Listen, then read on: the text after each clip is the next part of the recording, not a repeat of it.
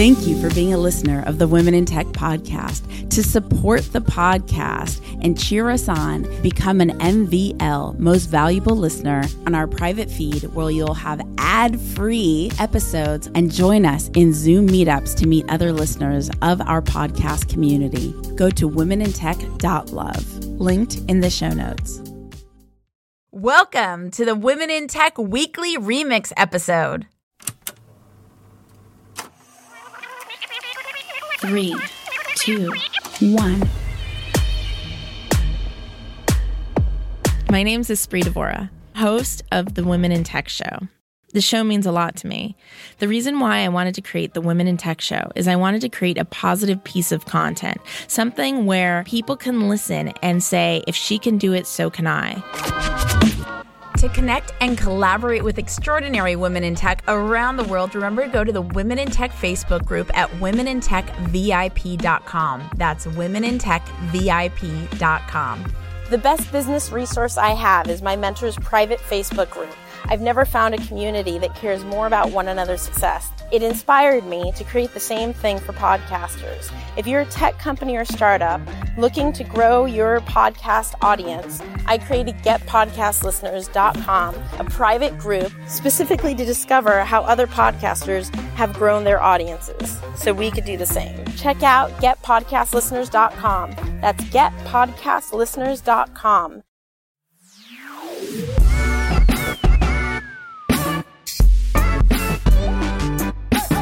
My name's Luisa, and I run a software company called Ufers, which is an emotion detecting software that works for anybody who creates video.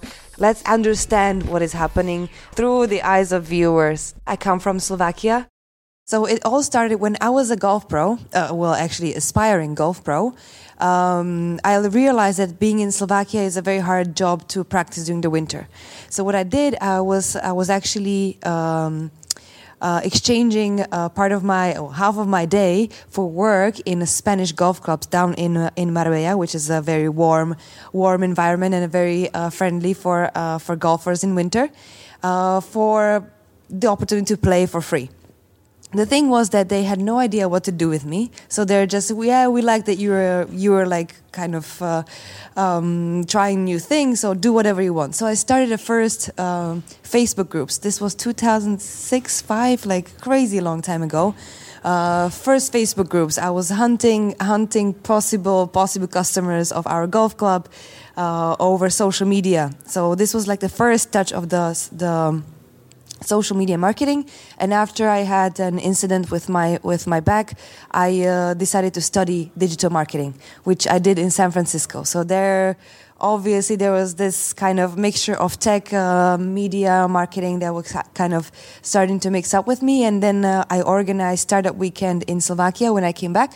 And that's the place where i met my co-founders. So crazy. Just like, it's just so crazy. And how did you discover where to learn your first line of code? Like, there's so many options, so many resources. Where did you learn it and how did you pick it? So there was an initiative that was called Ruby on. Uh, well, the the code is Ruby on Rails, and I think the uh, it was like a weekend thing, uh, Girls on Rails or something like this. Rails Girls? Rails it? Okay. Girls, Rails Girls, exactly. Yeah. So this, so I attended a couple of these. So we were just interviewing Rails girls from Riga, Latvia, which is exciting. Yeah, yeah. Ah, so- So there's so so many chapters of Rails product. girls. Yeah, I'm their product. that's awesome. And okay, so you chose that, and um, and then what? How? What attracted you to your co-founders? Why them? Well, it was very, um, very accidental meeting, and uh, because I come like my my uh, family is in media for I don't know years and Yeah. years.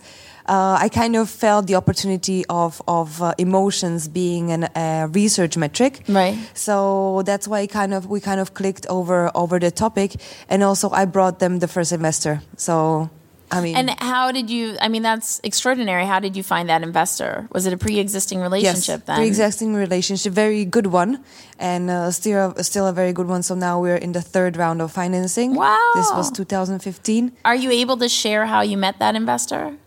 Uh, the first one, Yeah. uh, he was through a fam- family connection. Uh, he is uh, one of the biggest uh, gurus when it ca- came to uh, media buy in, in Slovakia, so he was very relevant uh, to uh, to our business, and that's why he believed in us uh, from the very big mo- uh, first moment. And frankly, there was a there was a such a big life lessons that we had. Well, I would say business lessons Yeah, that we had ever since ever since that first uh, first round. So. Um, yeah, it was a little bit of that that good luck, but it was also curated luck, curated luck because um, those relationships were were existing.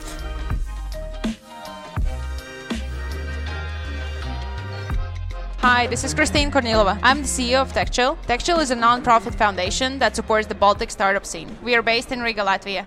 This is the first year that I'm hosting this event as the CEO. I used to was the magic behind the conference, um, so I've been around and helped uh, to pull it together. Um, but this is a completely different experience, and I'm so far loving it. Um, this year is uh, really taking this event to the next level. And we are so happy to have more than 40 countries here under this one roof, uh, more than 300 startups from all across the Baltics So and cool. beyond, and such a good agenda with so many amazing speakers from all over the place. I mean, how many speakers? Uh, more than 70 by this point, And- yeah. and Not counting in the pitches on the stage. It's crazy. and speakers are flying in from the U.S. and other countries around the world, Of all to be here in Latvia. of course. and the, Latvia is in the Baltics. It, it's in Europe, and um, I have to I have to admit.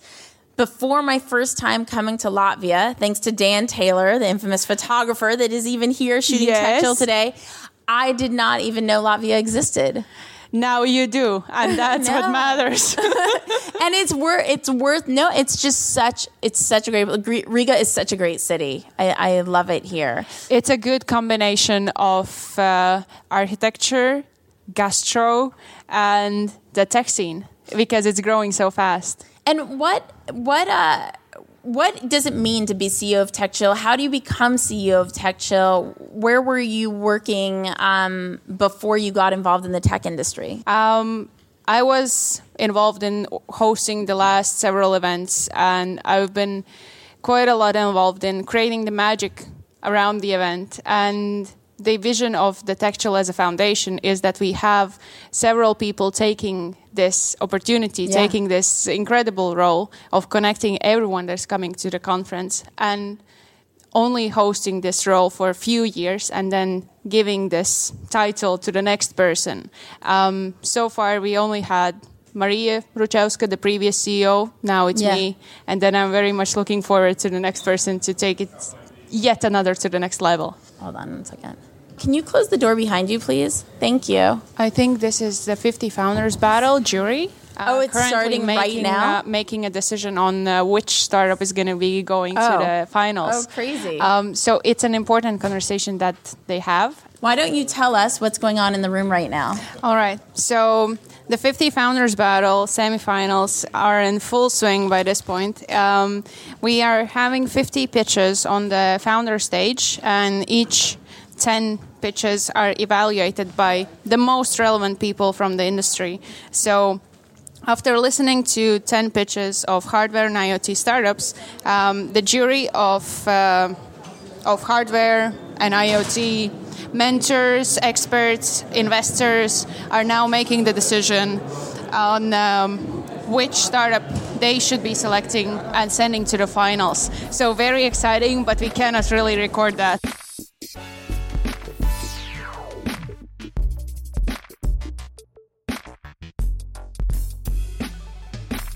This is Carla Marie Vella from Consult XD and focusing on consulting iGaming and crypto companies around Europe or landing in Malta.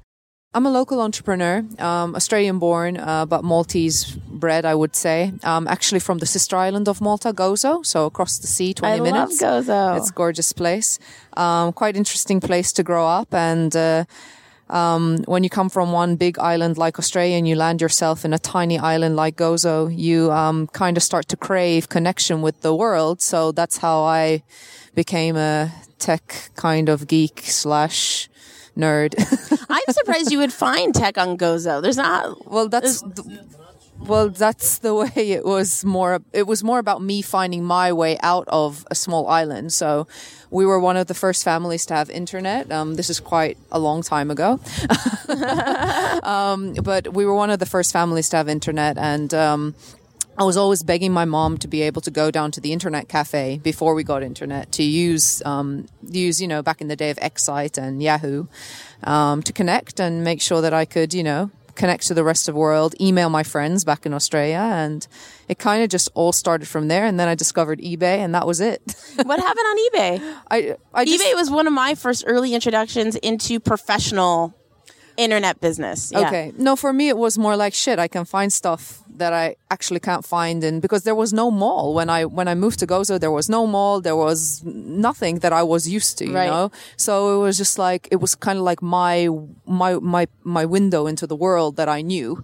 So I was just like buying stuff on on eBay with my mom's credit card, and she's like, "What are you doing?" I was like, "Cause I can buy stuff." but they don't have this brand here, but I can see it on the English TV that we have on cable and I can find it on the internet. So it was very much about, it was very much about being able to connect with what I knew existed outside the boundaries of our island. And it just kind of all flourished from there, really. It just school. And then, um, I decided very early I wanted to be graphic designer and those courses didn't exist. And then, I did my my first two degrees here in Malta, and after that, I was just like, yes, I have to pursue a master's in in uh, in something digital. Right. Um, so I did my first master's in um, uh, via correspondence, completely online, actually through the University of Canberra in Australia, um, and.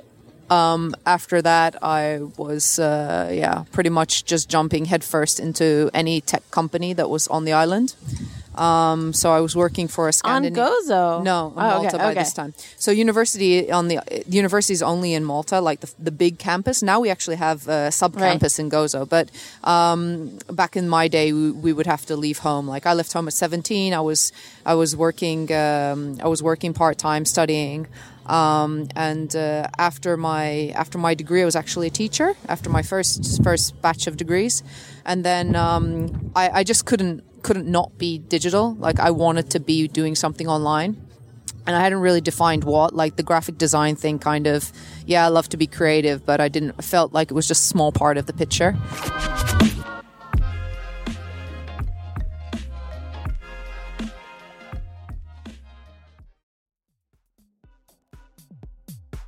The Women in Tech podcast is hosted and produced by me, Espree Devora. with help from Janice Geronimo Edited by Corey Jennings. Production and voiceover by Adam Carroll. and music from Jay Huffman Live and Epidemic Sound. The Women in Tech podcast is a We Are Tech.fm production.